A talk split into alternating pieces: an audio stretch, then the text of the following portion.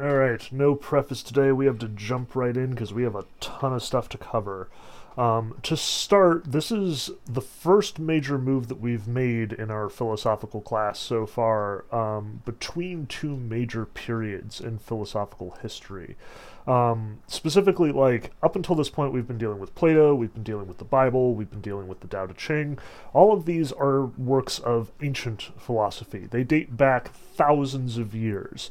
Um, Plato and the Tao Te Ching were probably written at roughly the same time, around 400 to 300 BCE, although Plato was obviously writing in ancient Greece and Lao Tzu was obviously writing in ancient China. Um, the Exodus is a little bit more ambiguous. Um, I think I mentioned in the uh, lecture on the subject last week that like there's some dispute about when exactly the Exodus was written, um, but the latest date that people place it at is typically around 500 to 600 BCE. So in either case, it's really really old, even older than Plato and Lao Tzu.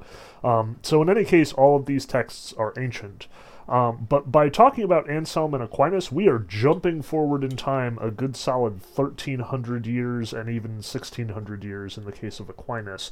Um, and we need to talk about that in general, um, in this class so far, we haven't done a whole heck of a lot of overview as to like what exactly um, philosophy is all about and how exactly the history of philosophy actually works. Um, so I wanted to take a little bit of time at the outset here and sort of put everything in its place, like talk about the context, talk about how we get from ancient philosophy to medieval philosophy, um, talk about the different priorities of these different time periods because we're about to jump again in the next two weeks um, when we jump to Descartes and the modern philosophers, um, and just sort of like put the whole project as much as I can into the context of history. Um, so, obviously, when we were talking about the ancient Greeks, we were specifically talking about ancient Greece. Um, the trouble is, like, everything changes right after Plato and Aristotle are writing. Um, specifically, this is when Alexander the Great sweeps through the ancient Greek world um, and conquers it with the help of his father Philip of Macedon, and then proceeds to spread the all of the ancient Greek writings, like Homer, like Hesiod, and like Plato and Aristotle, throughout all of the known world and his great conquest across Persia. Um, the Greeks and the Persians had been at war once before, although they're the they were also allies at one point, or at least the Spartans were allies with the Persians at one point. Um, it's complicated. There's tons of weird political stuff going on in the ancient world, just like there's tons of weird political stuff going on now. Um, but importantly, for our purposes, Alexander the Great took over all of Persia and brought ancient Greek with him. The ancient Greek writings, the ancient Greek philosophy, ancient Greek mathematics, ancient Greek science. Like everything the Greeks had done, he brought all over the world, and suddenly everybody was reading it and everybody was studying it. And this philosophy went from being a niche thing in one city, in one, like, uh, region in Greece to the dominant way of doing science for a, basically the entirety of the ancient world.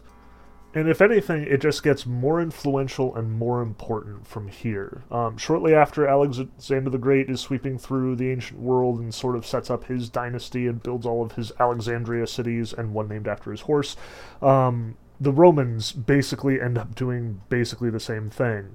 Um, ancient Rome spreads and grows and conquers ancient Greece and conquers basically the entire Mediterranean world and builds what is probably the most like important and powerful empire of the ancient world, uh, with the possible exception of ancient China, which is very much doing its own thing at this point, and there is very little contact between the West and the East um, at this stage of the game. Um, but one of the things that Rome does is they very much adopt the Greek philosophical school um, and it sort of fractures at this point into multiple different philosophical schools. Um, so there's an obvious succession between Socrates to Plato, like Plato was Socrates' student and continued his legacy, Plato to Aristotle, Aristotle was Plato's student and very much continued Plato's legacy, even though there was a lot that they disagreed about, and they sort of have these very different perspectives on what philosophy is supposed to do. Um, but after Aristotle dies, the Greek Greek philosophy sort of divides into multiple different schools. Um, specifically, there are four that you tend to think about, like in the ancient world at this time. On the one hand, you have the Cynics.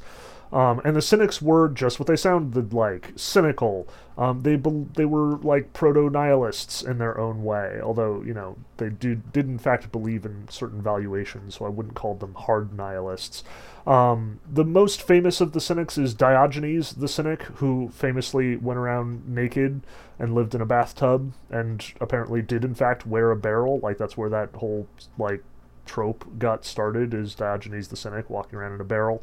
Um, he said that it is said that he didn't own any property that like all he owned was a cloak and a bowl and at one point he like went to the river to get water and he realized that he could cup the water into his hands so he threw his bowl away because he didn't need it anymore um, and Diogenes was basically acting much the same way as Socrates was in the Apology. He was basically just obnoxious and going around and asking questions and basically pointing out all of the hypocrisy evident in Athenian society at the time. Um, he was dirty and he was unclean and he didn't give a shit about it, and he expected you to basically not give a shit about it either. Um, there are stories, though I suspect that they are apocryphal, um, that he would have philosophical dialogues with people like Plato. Um, and would conclude the argument by taking a shit in this person's house and then walking out, like just taking a dump on the floor, because that's how Diogenes rolls. Um, so Diogenes' whole approach to philosophy and sort of the cynic approach to philosophy, as unpopular as it turned out to be, because you know not many people want to give up all their stuff and take dumps on people's floor.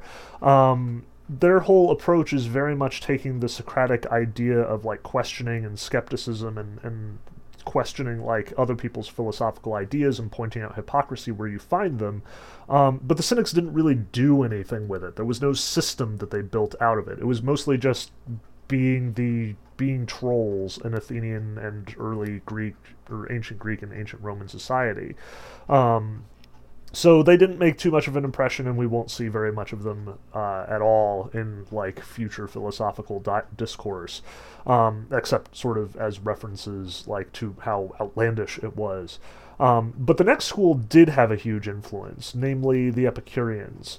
Um, the Epicureans basically took away a lot of what Aristotle is talking about in the Nicomachean Ethics and a lot of the sort of talk about the good life and happiness in um, the Socratic dialogues and had sort of put together a school of thought that basically equated happiness and pleasure with wisdom and accomplishment.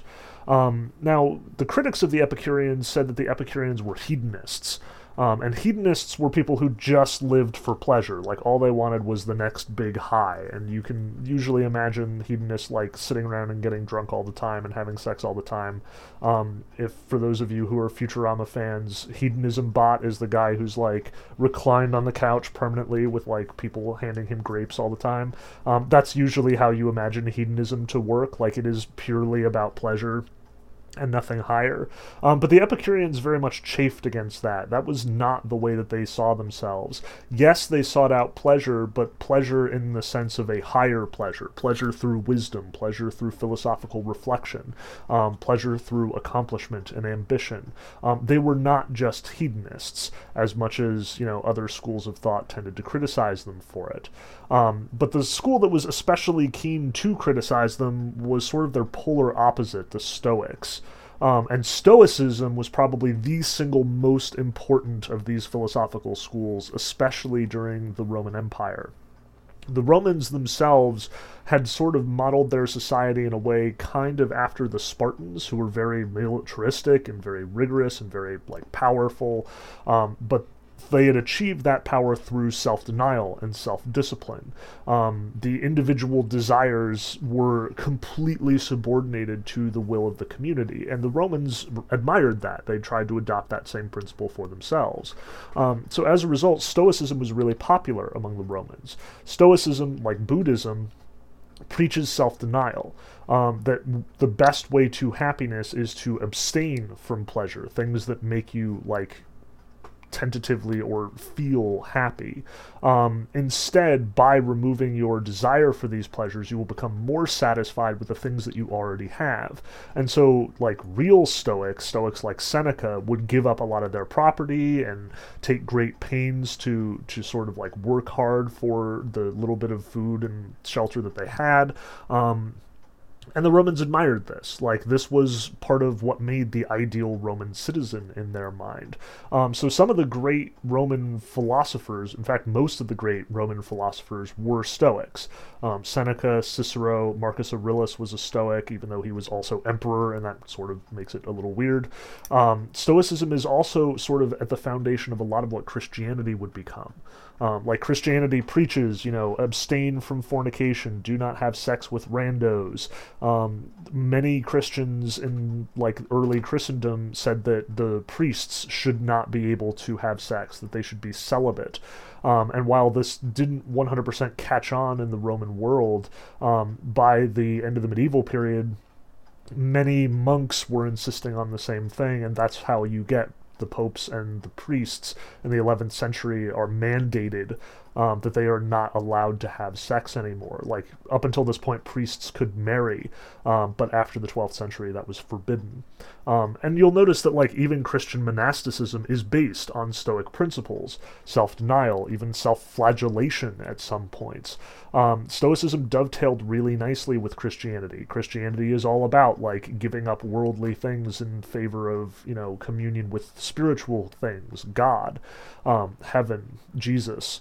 Um, and so the Stoics sort of caught on among the Christians, and the Christians very much admired the Stoics. Um, they're not the same. Like, let me stress, Stoicism saw itself as being like the harbinger of a, you know, completely secular philosophy, something based more in Plato's notion of the demiurge um, than the Christian notion of God.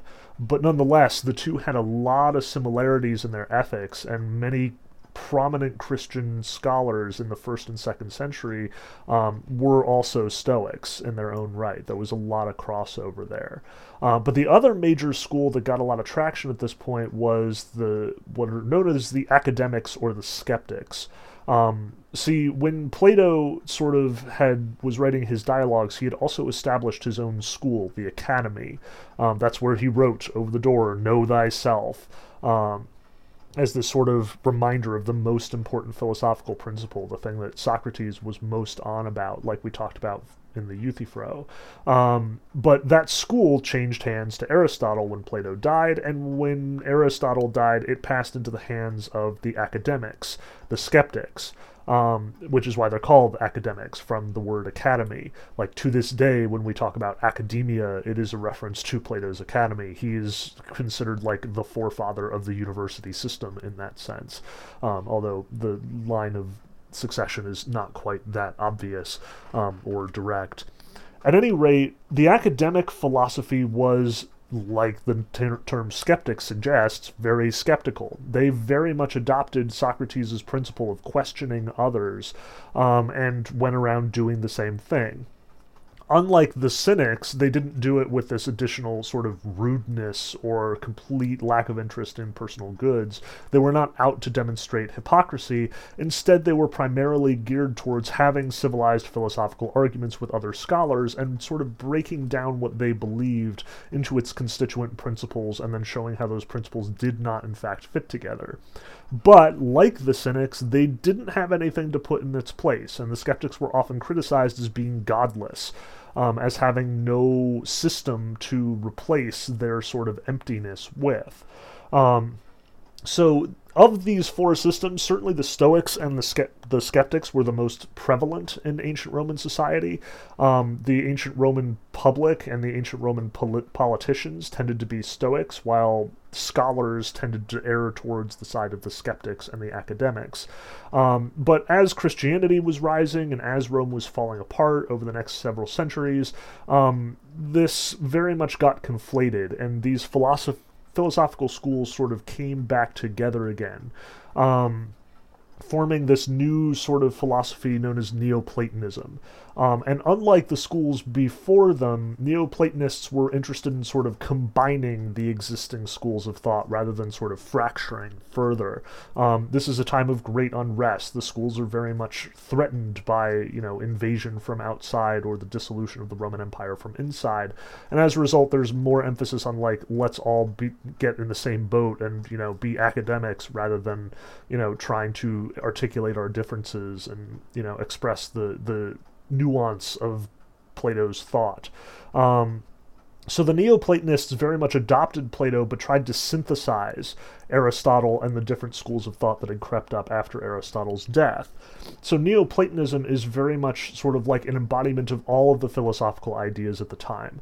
Um, they posit one single god, like Plato did with the demiurge, and like the Christians do now, and like the Zoroastrians do um, as they are picking up speed within the Roman Empire.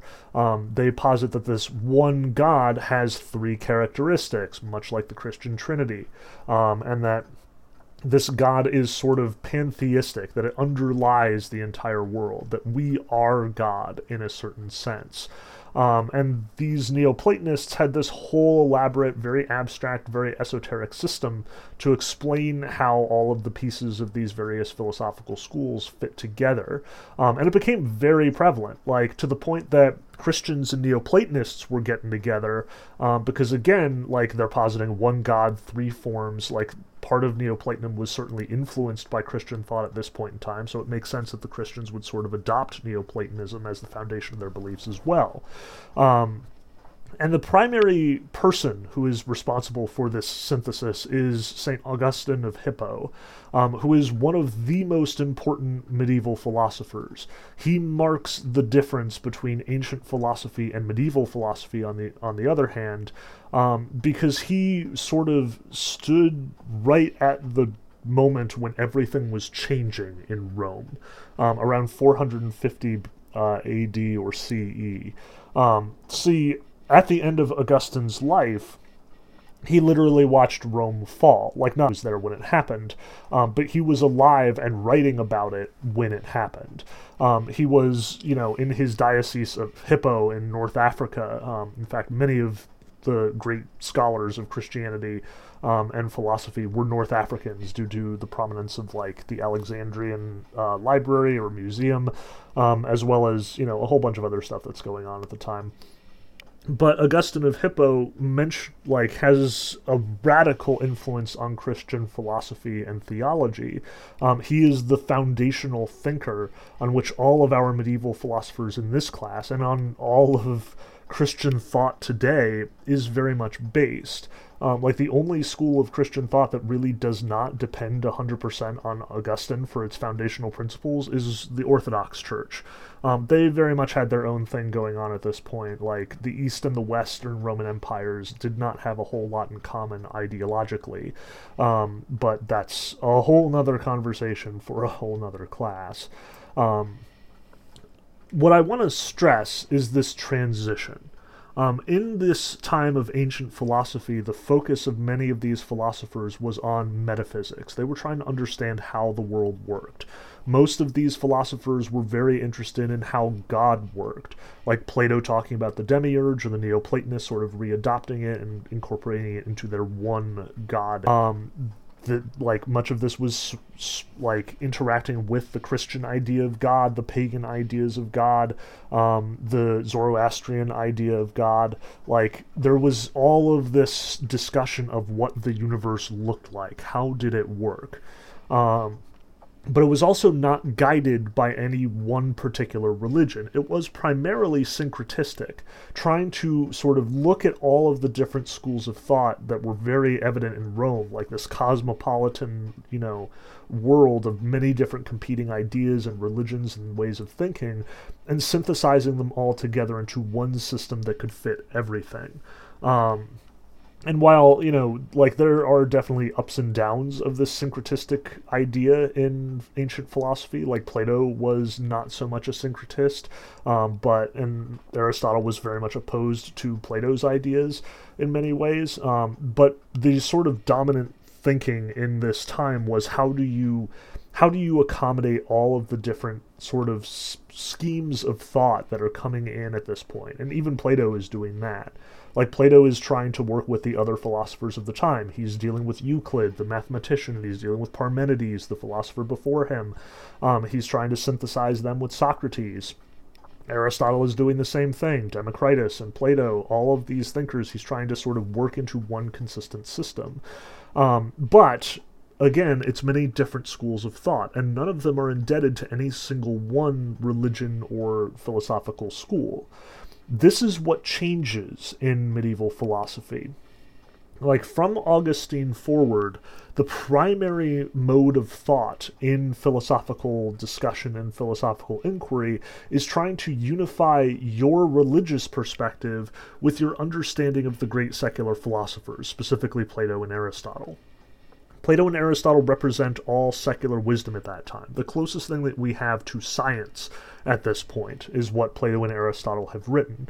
Um, so most of the philosophers going forward from the fall of the Roman Empire around 450 um, are specifically trying to speak to how does my religion fit with the secular understanding of the world prevalent at the time. And this is not just true for Christianity, but for Judaism and for Islam as well. Um, as Islam is becoming more and more prevalent in the 7th and 8th centuries, as it's sweeping through North Africa and taking over Spain, as it is threatening the Byzantine Empire in the east, um, it is very much sort of doing the philosophical work that Plato and Aristotle and the ancients were doing before them. In fact, when we talk about like the Dark Ages as being the period from, let's say, the fall of Rome to about thousand AD, um, this period of like great upheaval and Rome and Western Europe being in a lot of chaos, um, a lot of like assassinations and uh, no clear leadership being being at stake we call this the Dark Ages, but at the same time as this is happening, like the Byzantine Empire is undergoing profound like accomplishments. They're having their golden age in the sixth and seventh centuries, um, and Islam is coming to its own golden age in the eighth and ninth. Um, they're doing tons of stuff with science and with reasoning and with philosophy. Um, like some the is, accomplishments of the Islamic scientists are frequently underrated in any study of Western civilization, um, and I sort of want to push back against that because you know some of that stuff is amazing. Um, they were building like mechanical clocks that were accurate to a really impressive degree long before Europe was ever doing anything like that. They were building rudimentary telescopes that wouldn't be improved upon until Galileo in the 16th century. Like, they were doing a lot of awesome stuff, and importantly, they were keeping the fires burning as far as philosophy was concerned. Um, see, in the West, like, with the fall of Rome and the invasion of the barbarians, the Ostrogoths and the Visigoths and the Huns and the Franks, um, much of the West's knowledge had been destroyed or lost. And as a result, throughout most of the medieval period, um, the popes and the monks and the other scholars at the time, um, who were mostly PS monks, um, they had lost access to the original works of Plato and Aristotle. They, for the most part, couldn't even read ancient Greek. Um, all they had was Latin translation. Um, and as a result, like they were working with those couple of Platonic dialogues, like the Timaeus, which had been preserved, virtually nothing of Aristotle except what had survived through other writers like Boethius, um, and they were basically just like doing what they could to to take their fragmentary fragmentary knowledge of philosophy and fit it with the the teachings of religion, um, the Bible, the uh, tradition of the popes and the Catholic Church at this time. Um, but Islam had kept all of their t- copies of uh, Plato and Aristotle. The Byzantine Empire had theirs, um, but Islam, as they are sweeping through northern Africa, they capture a lot of major libraries and they preserve this information. Um, to the point that in the 11th century, as you know, the Western European world is reconquering Spain, the Reconquista, um, and like pushing the Muslims out of Spain back into Africa, um, they're finding all of these libraries and finding all of this wisdom and all of this academic scholarship, all of the philosophers that they had been missing for literally centuries at this point, they're suddenly rediscovering. And as they rediscover it, they're reintroducing it to the scholarly world at large, albeit slowly. Um, keep in mind that in order to do any scholarship at this point in time, it had to be done by hand. Um, there were no printing presses. That was a 15th century invention. Um, and as a result, like if you wanted a copy of the Bible, then that mean that you ha- that meant that you had like a dozen monks working on it for a month or more in order to get the finished product. Um, it was a very difficult thing to pull off. Um, and very time consuming, especially. Um, so you know, once the copies of Aristotle in the original uh, Greek or in Arabic um, have been discovered in Spain, it's going to take two, three hundred years for them to, to get translated, to get disseminated to the different monasteries, and for people to start writing about them. Um, but this is ultimately what will happen. Like, it takes time, but this is what's going on. At this point, the medieval world has been primarily, at least the medieval European world, I should stress. Again, like, Islam is obviously doing its own thing, Biz- the Byzantine Empire has its, you know, scholarship going on. Judaism has its scholars trying to fit philosophy with Judaism. Um, but in the West, uh, in like Christendom in Western Europe at this point, um, this is where they're finally rediscovering Plato and Aristotle and starting to try and fit the new findings with the old texts. Um, this is very much where Thomas Aquinas comes in. Like Thomas Aquinas is the flagship philosopher, uh, and we're talking like 13th, 14th century at this point um, who takes the recently translated texts of Aristotle and the work of the uh, Muslim philosophers at this point and tries to build a coherent system largely apart from Augustinian theology um, on the basis of these new findings and the Bible.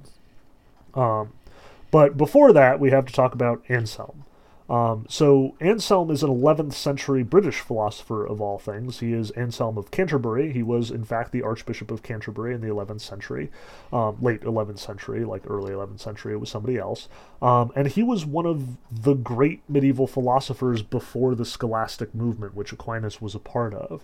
Um, and Anselm sort of heralds all of the big changes that are going to happen in the next couple centuries of medieval philosophy. Um, he is very interested interested in the intersection between rationality and faith. Um, the teachings of like reason and the teachings of the Bible. And this is a pretty consistent issue amongst medieval philosophers. They're not entirely sure how much weight to give to, on the one hand, reason and philosophy versus what the church teaches by way of faith. Um, and this is the issue of reason versus revelation as it is usually articulated. In fact, both Anselm and Aquinas will spend a decent amount of time talking about that intersection, trying to navigate between the sort of two extremes of rationality without faith and faith without rationality. Um, and Anselm really pushes this forward. His position is actually really radical for the medieval scholars at this point. Um, so if you look at the Proslogion, chapters 2 to 7, which I assigned for today on pages 432 to 434 of the textbook, um, Anselm makes one of the most lasting and influential arguments for the existence of God in the history of philosophy. Um, this is what's known as the ontological argument. So if you look at chapter 2, you can see how he articulates it. Um, notice first that he is invoking God on this. He the, like this whole writing, the proslogion, is written as a prayer.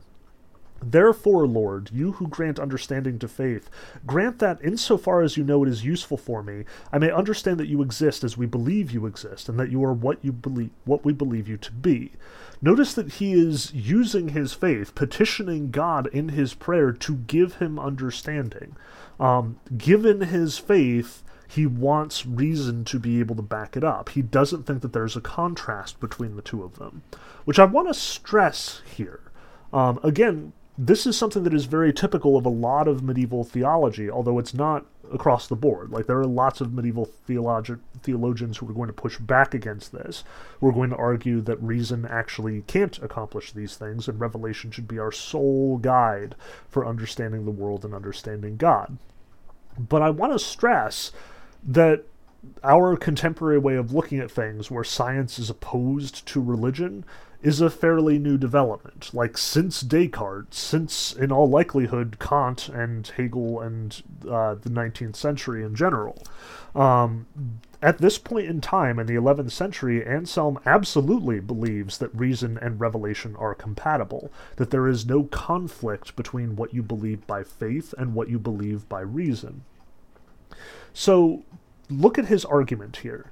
Now we believe that you are something that than which nothing greater can be thought. This is his understanding of who God is, a being than which no greater being can be thought. And this definition is extremely important to Anselm's argument here. Um, so he continues So can it be that no such being exists, since the fool has said in his heart, There is no God? But when this same fool hears me say, something than which nothing greater can be thought, he surely understands what he hears, and what he understands exists in his understanding, even if he does not understand that it exists in reality. So let's back up, because this is kind of super important. What he is saying here is if you can understand the concept, a being than which no greater being can be thought, i.e., the greatest being thinkable, um, that's all that he is asking at this point. Consider the possibility of a being than which no greater can be thought, the greatest thinkable being. And even if this fool who says that there is no God argues that there is no God, he can still understand the idea the greatest thinkable being. For it is one thing for an object to exist in the understanding, and quite another to understand that the object exists in reality. When a painter, for example, thinks out in advance what he is going to paint, he has it in his understanding, but he does not yet understand that it exists, since he has not yet painted it. But once he has painted it, he ha- he both has it in his understanding and understands that it exists because he has now painted it. What he is saying is the fool can believe that a greatest being namely we're getting to God. Um, like he knows what that being is, but he can't understand that it exists. Like you can think of what God would be like without believing that God exists. Like presumably atheists do this all the time. They know what Christians are talking about when they say God, but they don't believe that that God exists. This poses no contradiction. Or does it? Um, Anselm goes on, so even the fool must admit that something than which nothing greater can be thought exists at least in his understanding, since he understands this when he hears it, and whatever is understood exists in the understanding. Even an atheist has to admit that the idea of God exists. Even if they don't believe in it, even if they don't they think Christians are ridiculous, they have to consider the they have to admit um, that God exists in the understanding that this idea of God must exist, this idea of a being than which no greater can be thought, the idea of a greatest thinkable being. And surely that than which a greater cannot be thought cannot exist only in the understanding. This is where Anselm pulls the rug out from under you. Surely that than which a greater cannot be thought cannot exist only in the understanding, for if it exists only in the understanding, it can be thought to exist in reality as well. Which is greater?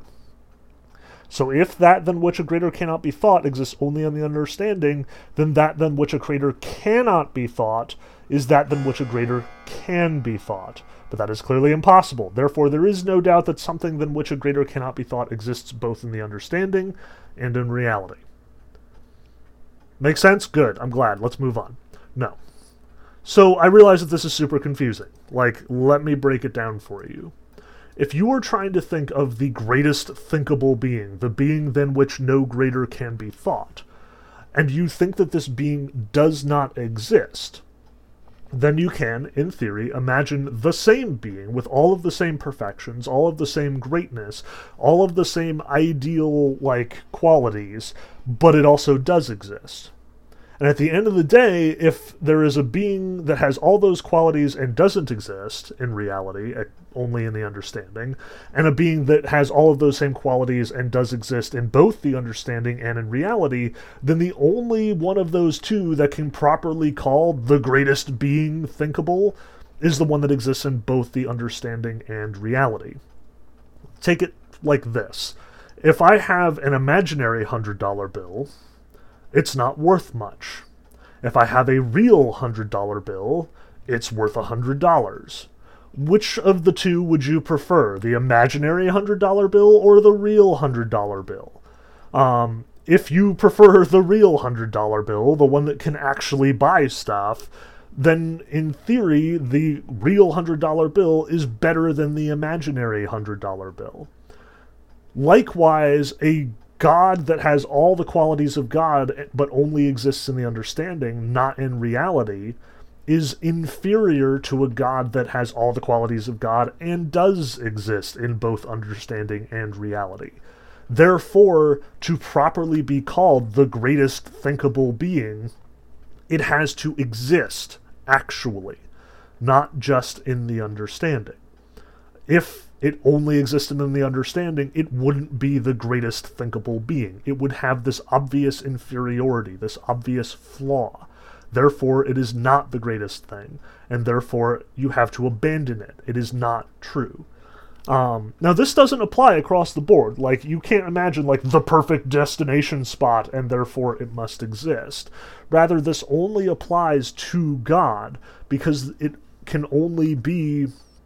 It can only refer to a being with all of the virtues, all of the perfections, the greatest possible being. Um, the perfect des- perfect vacation destination might be, you know, wrong simply because it does exist. Um, like it might be weakened by the fact that it in fact exists. But with God, that's not the case.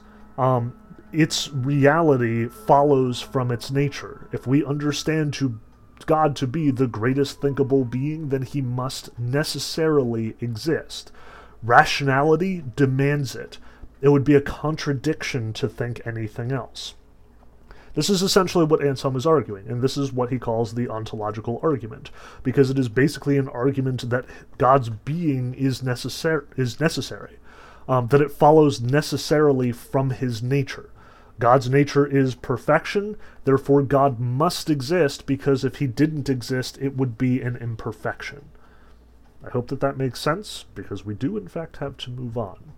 Um, you'll also notice that Aquinas like continues this argument. He defends it a couple of times. He presents the case that it is not possible um, for you to think that God does not exist if you understand what God actually is. Um, this is important because Aquinas is going to talk about this shortly as well. Um, he also points out the arguments that are being made in medieval philosophy at this point about God's omnipotence.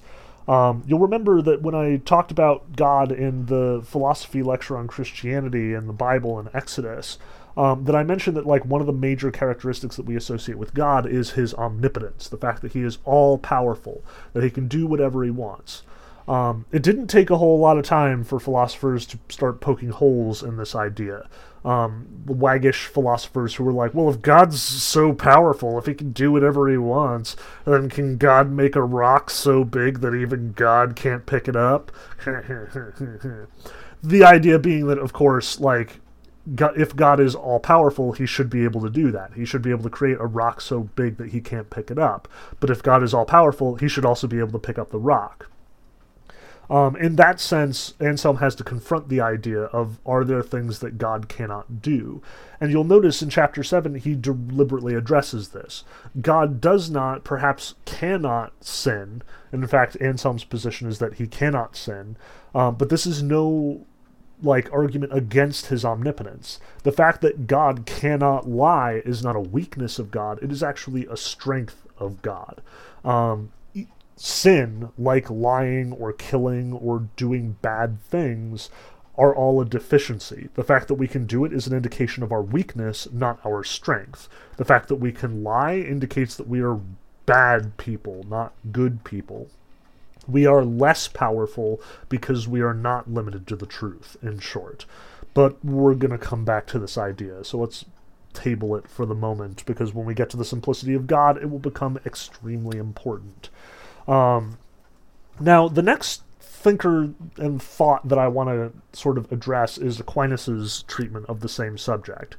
Aquinas is going to be the main guy that we're talking about in this section of the class. Like he is our big medieval ph- philosopher, um, as we are talking about medieval philosophy. Um, and part of the reason is because he is, I would say, the most important medieval philosopher, with the possible exception of Augustine. Um, like, we're not going to read Augustine in here. He doesn't really fit into the curriculum all that well, and I'm a huge fan of Aquinas, so you're stuck with Aquinas. Um, but Aquinas comes considerably after Anselm of Canterbury, which means that he also knows Anselm's ontological argument and most of Anselm's like uh, argumentation leading up to that argument, um, and he will directly confront it here. But the other thing to keep in mind is that Aquinas is the product of this new movement in medieval thought trying to incorporate Aristotle into the teachings of Augustine and the other great Christian philosophers and theologians of the time. Um, like Aquinas is basically building a whole new philosophical system in the Summa Theologica. Um, and as much as we get like, you know, 30 pages of the Summa here, which is fine, I want to stress that the Summa Theologica is this immense work of like thousands of pages um, that Aquinas wrote and is to this day like the definitive theological system underlying Catholicism. Um, like most of what you find in the Catechism is indebted to Aquinas, and most of the hardline um, theological ideas prevalent in the Catholic Church today are those of Aquinas. Um, like even in the 20th century, a big new movement of philosophers at the turn of the century and like up in the early half of the century was devoted to sort of updating Thomism um, to incorporate existential ideas and other major ideas of the 20th century. Aquinas has like he's waned in popularity immediately after his death, but he is very much coming into his own again, and there are a lot of Thomists out there. Um, people have been finding significant meaning in his philosophy for quite a long time, and he is a big deal. Um, part of what makes him such a big deal is that he is also, like Anselm, a huge proponent of the fusion between philosophy and theology, reason and revelation. Um, if anything, he goes even farther than Anselm. Uh, we'll talk more about exactly what that relationship looks like in the next lecture, if there is going to be a next lecture, because my two classes are doing this a little bit differently. So some of you will get another Aquinas lecture, and some of you will not get another Aquinas lecture, though I'm sure both of you will have access to it if you want to track it down. Um, just most of you will, or some of you will not be required to listen to it. Um, at any rate, Aquinas is trying to make these things fit together. His argument is basically going to boil down to um, we have to use reason to understand as much of the world as we possibly can, but that isn't going to give us all the information we necessarily need. That we have to rely on God and revelation for. Um, and you can see this even as early as in question two, um, in his discussion of the existence of God here in our textbook. So you'll notice that in question two on the existence of God, he is essentially asking three questions. Um, Article 1 Is the existence of God self evident? Article 2 Can it be demonstrated that God exists? And Article 3 Does God actually exist? Um, and I want to break these down pr- pretty closely, um, like not as closely as we did with Socrates and, and the Euthyphro, um, but fairly closely all the same, because this is one of the most important sections in one of the most important books in all of medieval philosophy. Um, and it is especially pertinent to our class as we are asking the question what is God like? What is his nature, and does he exist? Um, so you'll notice in the first article whether the existence of God is self evident, his objections are deliberately pointed to this question.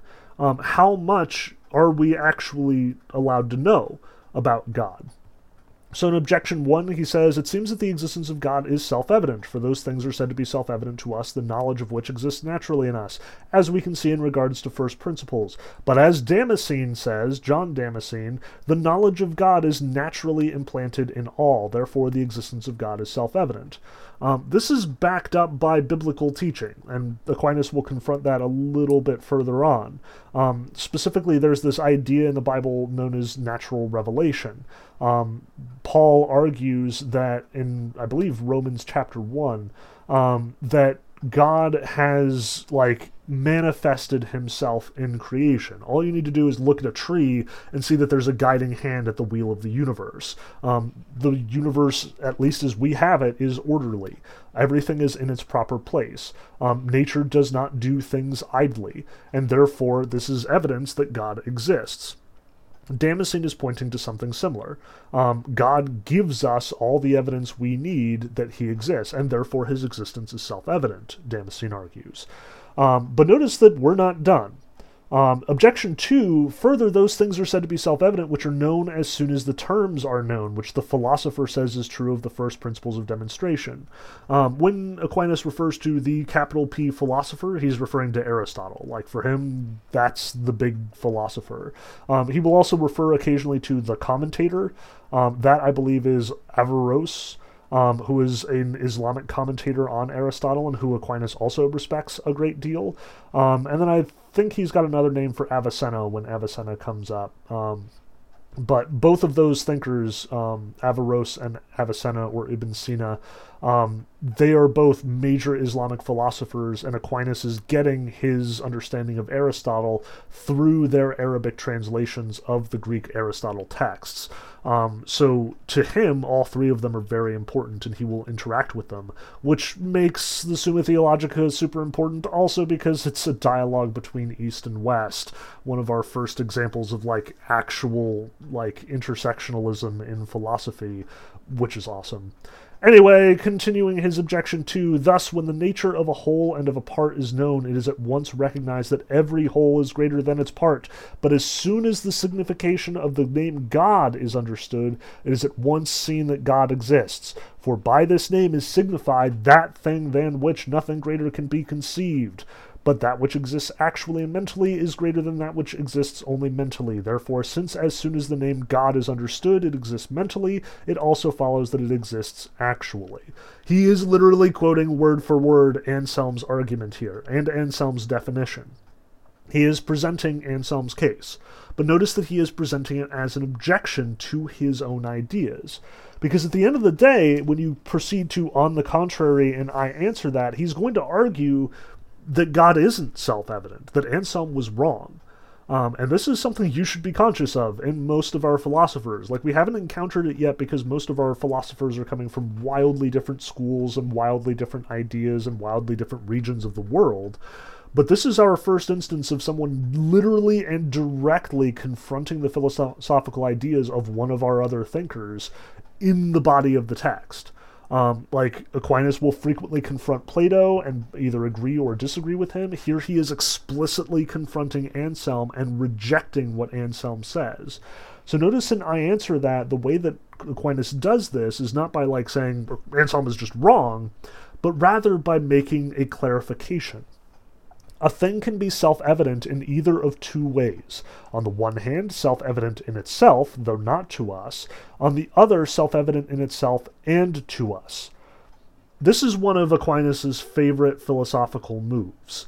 When he sees that there is a huge debate going on in the philosophical circles, one of the first things he is likely to do is try and break down the debate into constituent positions, to break down the language and prevent equivocation. When we talk about what is self evident, we mean either self evident in the sense that Anselm means it, where it is self evident and therefore it is self evident to us and to everyone else, but also in the sense that Aquinas specifies here. It can be self evident logically and not self evident to us. So, as he will go on to argue, if, however, there are some to whom the essence of the predicate and subject is unknown, the proposition will be self evident in itself, but not to those who do not know the meaning of the predicate and subject of the proposition. Um, this is on page 468, first column, by the way, if you're following in the textbook. What he is stressing here is Anselm is right. God's existence necessarily follows from God's nature but we don't know what God's nature is, or at least we can only extrapolate what God's nature is, so it is not therefore self evident. Um, if you don't understand who God is, and let's be perfectly honest, we are feeble minded human beings, there is no way that we can fully grasp what God actually is, then it is not self evident in that sense. So notice the reply to objection 2, where he's deliberately confronting Anselm here. Um, perhaps not everyone who hears this name God understands it to signify something than which nothing greater can be thought, seeing that some have believed God to be a body. Yet granted that everyone understands that by this name God is signified something than which nothing greater can be thought, nevertheless it does not therefore follow that he understands that which the name signifies exists actually, but only that it exists mentally. Nor can it be argued that it actually exists unless it be admitted that there actually exists something than which nothing greater can be thought, and this precisely is not admitted by those who hold that God does not exist. In short, his first argument against Anselm is breaking down what is self evident. Just because it's self evident in itself doesn't mean it is self evident to us. If we do not understand the terms, we do not understand it as self evident. Argument one against Anselm. But here he presents a second. He goes a step further and says Anselm is also just flat out wrong. This argument doesn't actually make sense. Um, because if the if we think that something is self-evident mentally but also self-evident actually it is still only in our minds that that takes place and numerous other uh, philosophers will argue the same way. If the argument that Anselm made rang hollow to you, this is probably why. Um, Aquinas is basically saying that, like, in the imaginary framework that Anselm is developing, um, this thing than which nothing greater can be thought. Um, it only ever exists in our mind and has no application to the real world. Just because we think something must exist doesn't mean it must necessarily exist. Um, but again, I realize that this is really abstract, and we have to keep moving because there's so much other important stuff, and I'm already running out of time here. Um, now, his second argument, whether it can be demonstrated that God exists, this is also a big question that Aquinas has to deal with. Um, you'll notice that, like, his argument against the Damascene and several other thinkers that we're going to confront in this class, um, many are basically saying that God is only an article of faith, that you cannot prove that God exists. Especially, you'll find Hume making a very similar argument here. So notice his objections. Objection 1 It seems that the existence of God cannot be demonstrated, for it is an article of faith that God exists. But what is of faith cannot be demonstrated, because a demonstration produces scientific knowledge, whereas faith is of the unseen, as is clear from the Apostle. Therefore, it cannot be demonstrated that God exists. Um, objection two essence is the middle term of demonstration, but we cannot know in what God's essence consists, solely in what it does not consist, as Damascene says. Therefore, we cannot demonstrate that God exists. And objection three further, if the existence of God were demonstrated, this could only be from his effects, but his effects are not proportioned to him. Since he is infinite and his effects are infinite, and between the finite and infinite there is no proportion. Um, in short, objection one is basically saying that if God is a faith thing, he can't also be a reason thing. Therefore, you've got to take God on faith, and there is no way to prove that God exists. But he argues against this. And again, I want to stress Aquinas doesn't see a problem, a contradiction between faith and reason. Um, in objection two, he is once again sort of pointing back to John Damascene. And one of the key philosophical ideas that Damascene talks about, which Aquinas is really sympathetic to, in all honesty, is this idea that we can only talk about God in terms of what God is not. Um, C.S. Lewis actually makes a really good sort of example of how this works. He says, Imagine that you are a clam like as a clam hanging out in the ocean you do not have very much power or influence or ability to even detect what is going on around you. You have no eyes you have no hands. You do get some basic sensation like you can detect changes in the currents around you which basically allows you to like open your shell or close it if there is a predator nearby. Like that's literally all of your power in the world. But imagine that you are a clam and that some human being comes up to your tide pool, pulls you out of the water, gives you a good hard look, and then deposits you back in the water. You have now had a miraculous experience, at least as far as clams go. So naturally, all of your clam friends who are going to come up to you and say, "Dude, what just happened?" Um, and you'll be like, "I think I saw God." At which point the clams are going to question you. What was God like? Did he have a hard outer shell? And you will say, no, he did not have a hard outer shell. Did he have a soft gelatinous underbelly that allows you to detect currents? And you will say, no, he did not have that. Um, you cannot, in fact, approach what God was like. You'll be like, he, he had.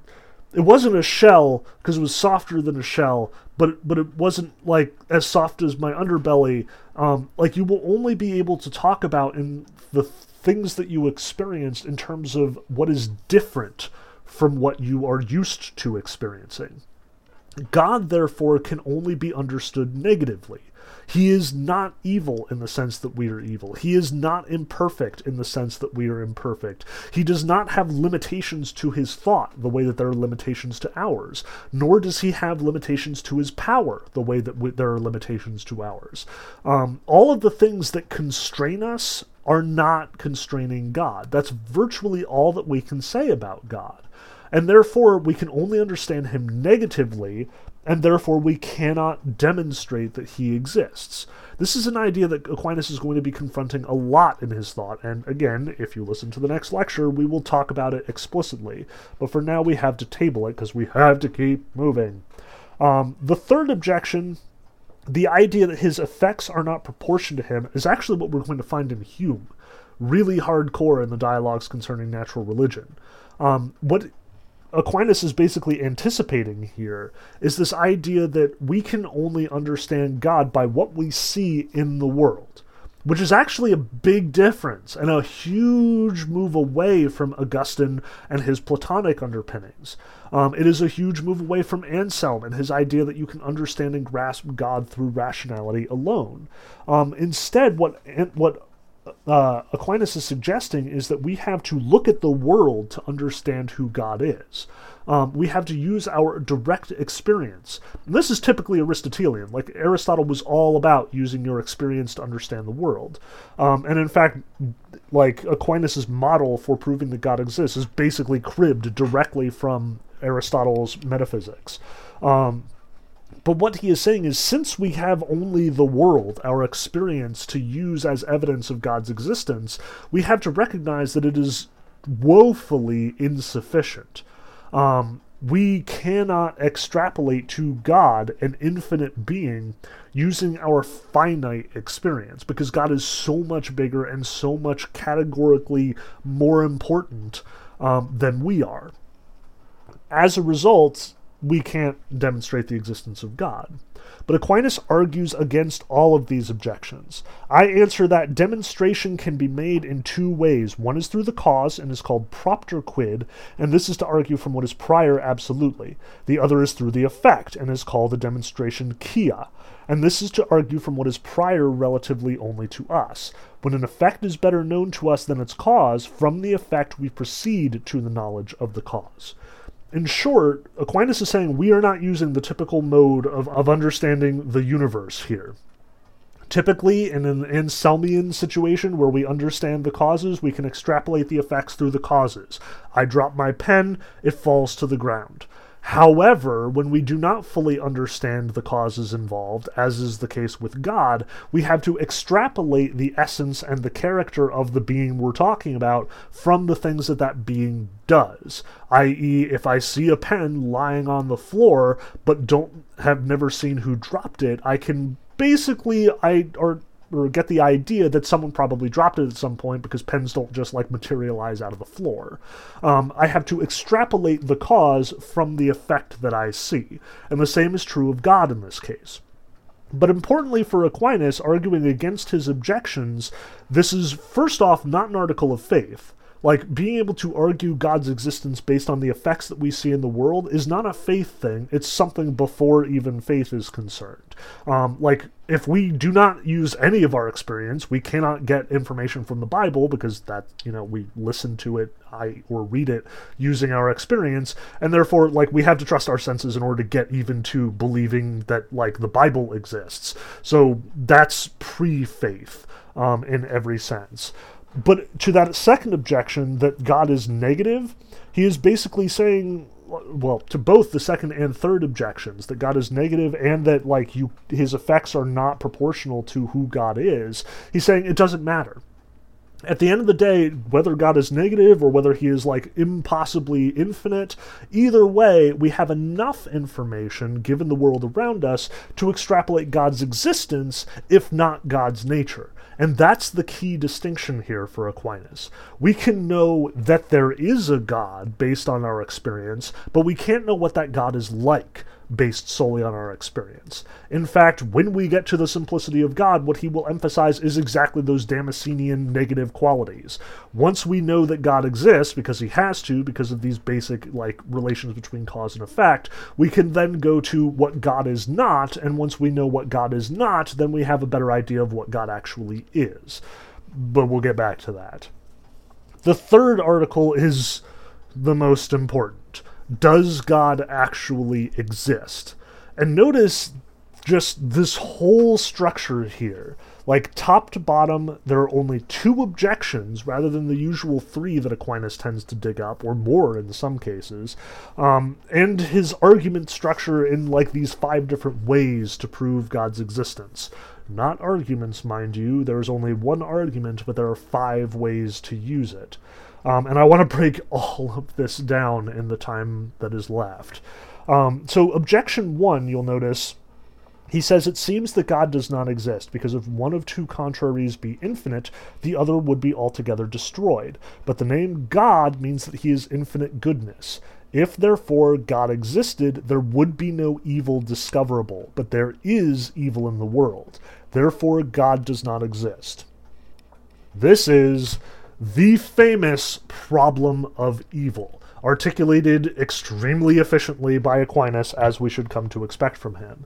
Um, and this is probably the single most potent argument against the existence of God that we will find in all of philosophy, in all of history, in all of theology. Like, this is it. Um, the argument basically says if God's so good and if God's so powerful, why is there evil? If there is evil, then that proves that there is not a perfectly good, perfectly powerful God in existence. Um, to break this down even further, like using our basic argument structure that we talked about at the very beginning of class, premise one God is omnipotent, God is all powerful, or at least God is powerful enough that he can do what he wills in the world and we can't do anything about it. Premise two God is good, God is all good, God will tolerate no evil. But premise three is that evil exists. And this proposes a huge contradiction. If, in fact, God is all powerful and all good, he would not allow evil to exist. Therefore, since evil exists, God does not. God cannot exist, or he would have eradicated evil altogether. This is what the basic assumption of the problem of evil is, and it is damn compelling. Um, like it is the single best argument in the atheist's arsenal against theism generally. If there's a good God, why does he let evil exist? That's basically what it comes down to. If God is so powerful and if God is so good, why is there evil? The second objection that Aquinas presents, because we will get back to his address to the first objection momentarily, is the other argument that you hear the most often, namely, why believe in a God at all? This is the argument from materialism or from naturalism, the idea that the notion of God is superfluous. And this is basically the same argument that Stephen Hawking made a mere like 20 or 30 years ago. It is superfluous to suppose that what can be accounted for by a few principles has been produced by many, but it seems that everything we see in the world can be accounted for by other principles, supposing God did not exist. For all natural things can be reduced to one principle, which is nature, and all voluntary things can be reduced to one principle, which is human reason or will. There is no, no need to suppose God's existence. As Stephen Hawking said in his own words, there is no need to believe in God anymore. We have explained the causes of the universe sufficiently that no need to like point to a god is necessary. And notice that like again, Hawking isn't saying anything new at this point. Aquinas is suggesting the same argument like 700 years in advance of Hawking, or 600 and change. Um, these are basically the only two arguments that get mustered to argue against God's existence. They're powerful arguments, but this is really it. Like, I defy you to think of a third argument against the existence of God that doesn't fall into the category of either the world is evil, so therefore God can't exist, or we don't need to believe in God because we have a natural explanation for everything that we see. Like, that's it. If you can come up with something else, I am welcome to the idea, but I've been teaching this a while and no students have successfully done it. It always either boils down to the world is evil, therefore a good God can't exist, or the world is a sufficient explanation for itself. We do not need to demonstrate that God exists. So, as much as like Anselm seems to be doing this, the arguments of uh, atheists a disservice, like again, this is as good as it gets. I have yet to see a better argument than the ones that Aquinas is entertaining here. Um, now, his ultimate argument is obviously that God does in fact exist, but the structure of his argument is what's especially important here. What does he say and what does he not say? Um, now, I'm not going to like go over every single one of these in great detail, but I do want to look at the first one because it is the most famous and the most important and arguably the most compelling, um, and then sort of apply how that logic works in the other four cases. So, the first and more manifest way is the argument from motion. It is certain and evident to our senses that in the world some things are in motion. Stuff moves. That's literally all he's saying here. Now, whatever is moved is moved by another, for nothing can be moved except it is in potentiality to that towards which it is moved, whereas a thing moves inasmuch as it is in act or actuality. For motion is nothing else than the reduction of something from potentiality to actuality. Stuff that moves is moved by other stuff, in short. Don't get snowed by all the potentiality, actuality language that basically just means that like if I have a car and it is here, it is could potentially be somewhere else, and then I can like start the car and get it to move there. But importantly, I have to start the car. I have to move the thing. I who can move has to move this other thing. And the same is true for inanimate objects as well. Like if I poke a billiard ball with a cue stick, the ball will communicate its motion to another ball. The first moving thing will communicate motion to the unmoving thing, and that's how it starts moving. An object at rest tends to stay at rest, an object in motion will communicate that ob- motion to that object, but it cannot just start moving spontaneously. That's not how these things work. Um, Thus, that which is actually hot, as fire makes wood which is potentially hot to be actually hot, and thereby moves and changes it. Now, it is not possible that the same thing should be at once in actuality and potentiality in the same respect, but only in different respects. For what is actually hot cannot simultaneously be potentially hot, but it is simultaneously potentially cold. It is therefore impossible that in the same respect and in the same way a thing should be both mover and moved, that is, that it should move itself. All things are moved by something else. Therefore, whatever is moved must be moved by another. If that by which it is moved be itself moved, then this also must needs be moved by another, and that by another again. The cue ball is moved, or the eight ball is moved by the cue ball, is moved by my cue stick, which is moved by me. I am moved by my parents, and so on and so forth, to their parents, and so on and all the way back. But, Aquinas stresses, this cannot go on to infinity, because then there would be no first mover, and consequently, no other mover, seeing that subsequent movers move only in as much as they are moved by the first mover, as the staff moves only because it is moved by the hand. There has to be a first mover. This cannot go on infinitely, or else there would be no first mover, and therefore there would be no motion if things are moving, and P.S., they are moving, they were put into motion by something else, but something must have started it. Therefore, it is necessary to arrive at a first mover, moved by no other, and this everyone understands to be God. This is the basic structure of all of Aquinas' arguments concerning the existence of God. All five ways proceed according to this model. Here is this thing that we observe. Motion in the first way, um, efficient causality, like creating stuff in the second one, um, possibility and necessity in the third way, um, gradation, like hotness and coldness, goodness and badness in the fourth way, and then telos, direction, purpose in the fifth way. Um, we observe that these forces are in the world. They must have come about in the world through a succession of causes. This thing moved that thing, this thing created that thing, this thing possesses gradation that is past this thing. Um, this thing is necessary, therefore this thing is necessary, and this thing has purpose, and therefore it gives this thing purpose. This is always the case. Everything communicates its motion, its purpose, etc., to other objects, and therefore everything that has these things gets it from somewhere else. In each of these cases, there can't be an infinite succession. There cannot be no necessary object that created necessary objects. There cannot be a moving, or there cannot be a situation where no moving thing produced something in motion. Like, that's just not how it works. And therefore, whatever the first one was, the first mover, the first efficient cause, this, like, the source of all uh, gradations and values, the first necessary thing, and the first intelligent, purposed thing we call God. But notice it's just a placeholder name. We are not immediately jumping to the conclusion that it is the Christian God who is doing this stuff. This is purely a philosophical placeholder. We call the prime mover God. We call the prime purposer God. We call the creator God. It is just a placeholder. We do not know anything about this thing that we call God as far, as far as Aquinas is concerned.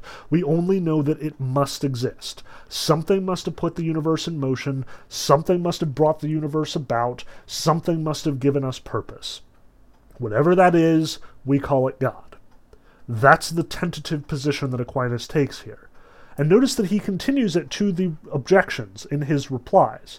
Um, his reply to objection one, that problem of evil that we talked about, since he quotes Augustine directly on this one. Since God is the highest good, he would not allow any evil to exist in his works unless his omnipotence and goodness were such as to bring good even out of evil.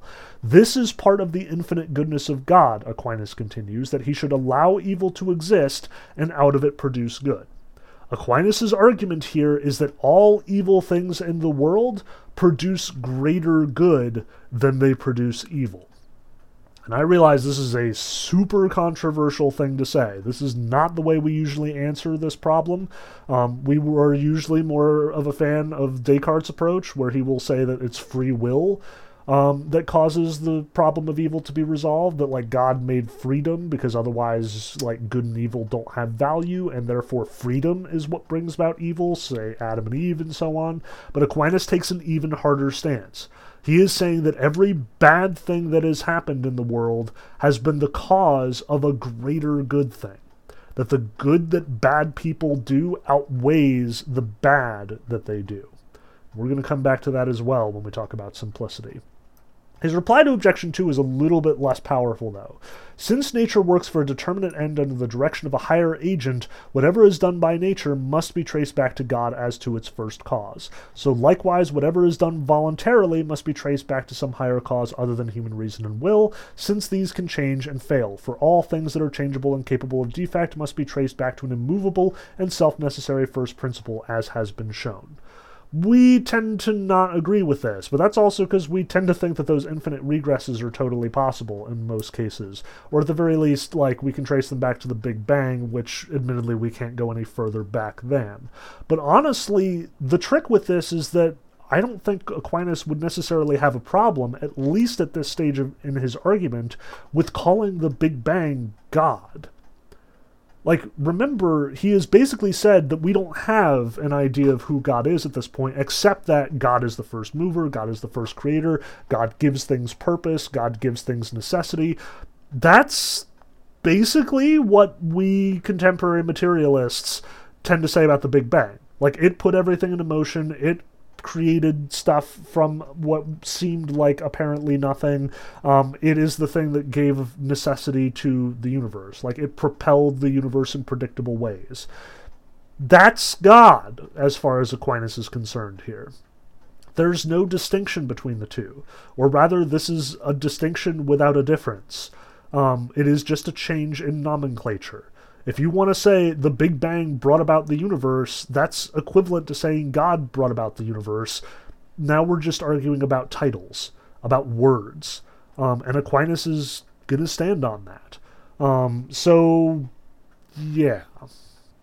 Now, the other thing I had you read was question three on the simplicity of God, and we unfortunately do not have much time to talk about it, seeing as I have spent an hour and 13 minutes already talking about everything that has come before, and it's super important, so obviously I couldn't very well just, like, ditch any one of this.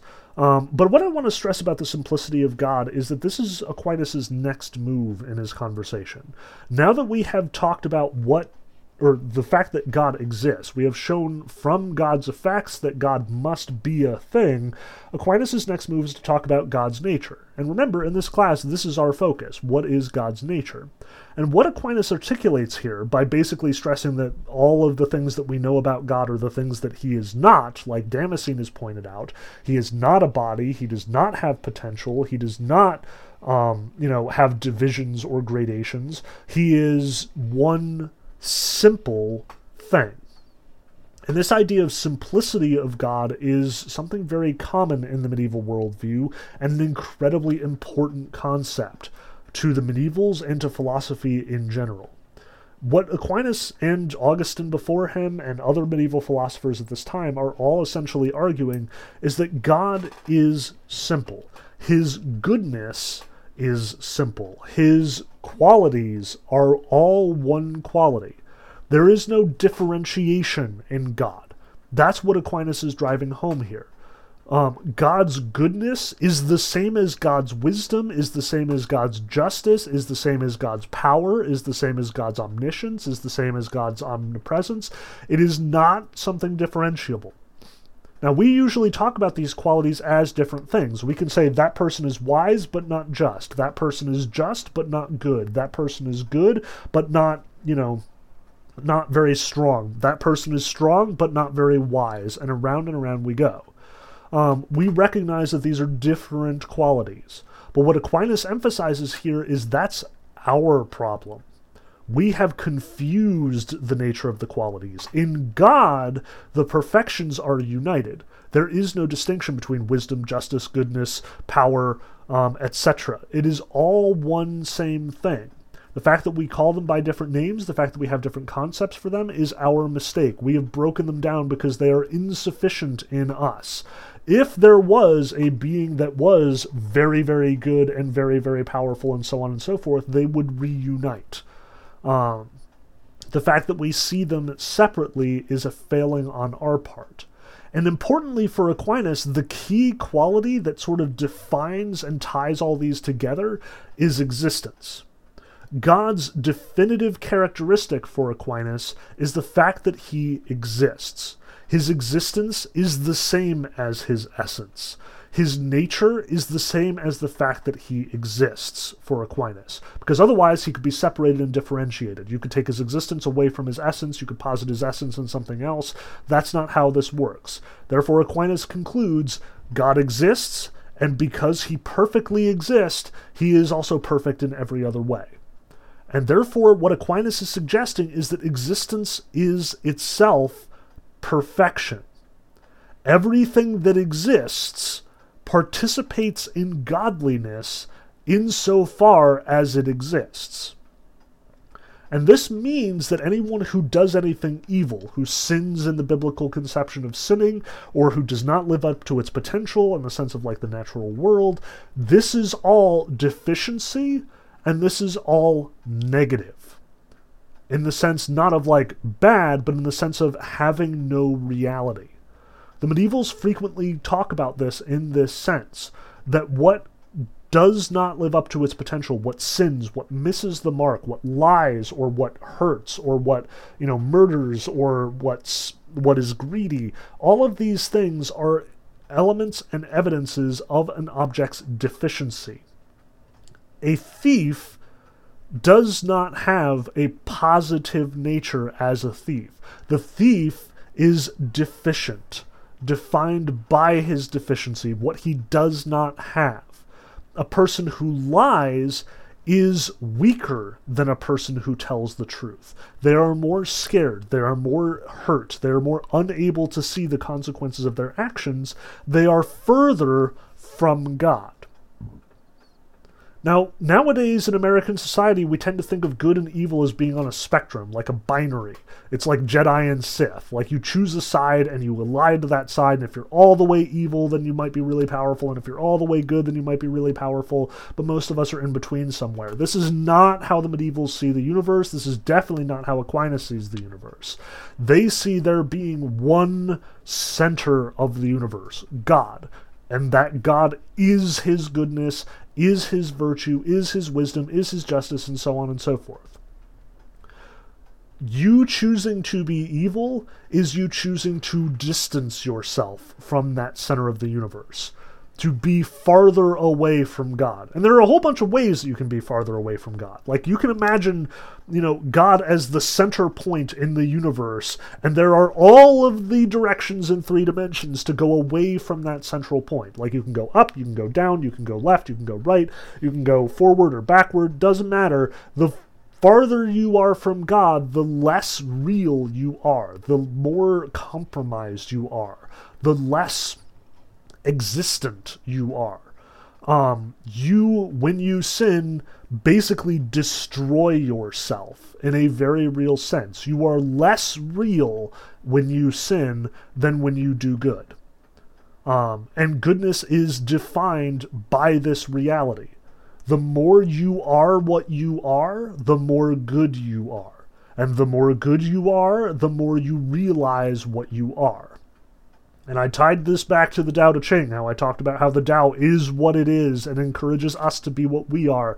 The same is true here. Like, I was definitely importing my simplicity of God argument because I knew that I wasn't going to have a whole lot of time to talk about it later. But this is something that Aquinas is very much stressing here. God is simple, and therefore we should aspire to be like God.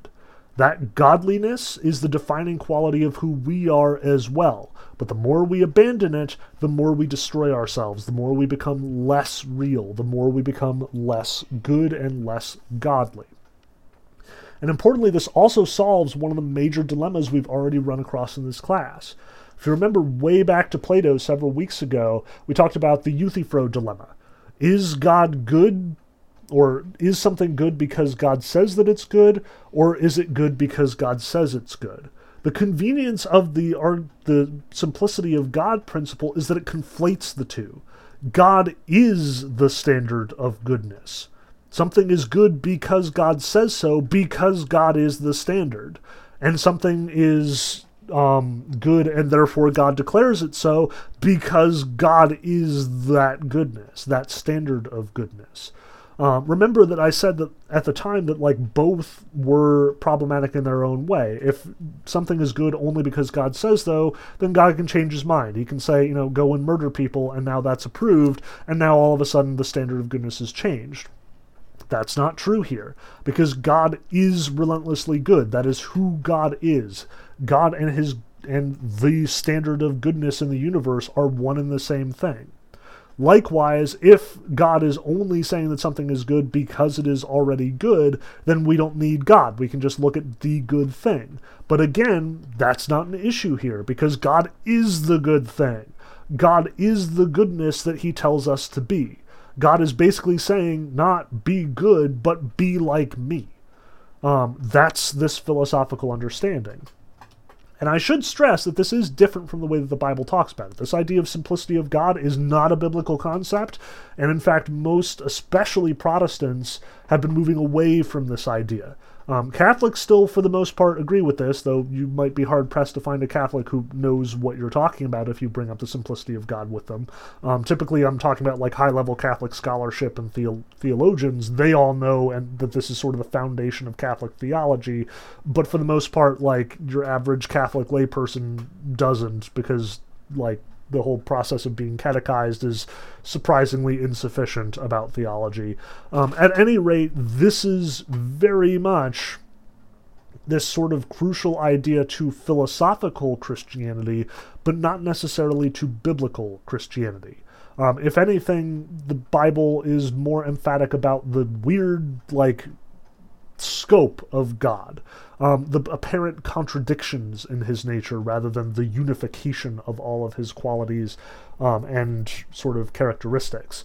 Whether or not you want to prioritize the philosophical understanding, the omniscient, omnipotent, perfect, simple version of God, or the more biblical, differentiated version, that's for you and your religious leaders to decide.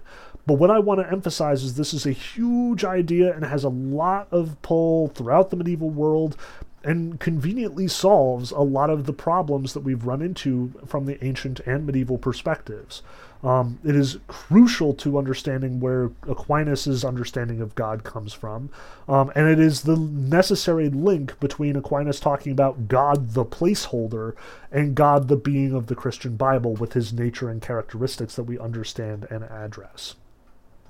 So I don't know how, but somehow in an hour and 25 minutes, I managed to talk about like all of this stuff. Um, I don't want to go any further though, because that was a lot. Um, for those of you who are listening to more Aquinas, next week we will talk about Aquinas' actual perspective on rationality, um, his question one on the authority of Scripture, and question three on the names of God and how exactly his reasoning works. Um, for those of you who are not getting another Aquinas lecture, we will move directly to Descartes, and you will get another history lecture because we need to talk about the move from Aquinas and, in medieval philosophy to modern philosophy in the post Renaissance age. So, I hope that you enjoyed this lecture. I hope that it was illuminating. If you do have any questions about this, feel free to shoot them my way. I realize that Aquinas is like the most difficult and the most alien of our philosophers in this class, and that his ideas are the most foreign to our own. Um, that's okay. If you were struggling with Aquinas, that's fine. Send me an email, talk about it with me. Like, take advantage of the channels you have. Like, go online and see what research you can find about Aquinas.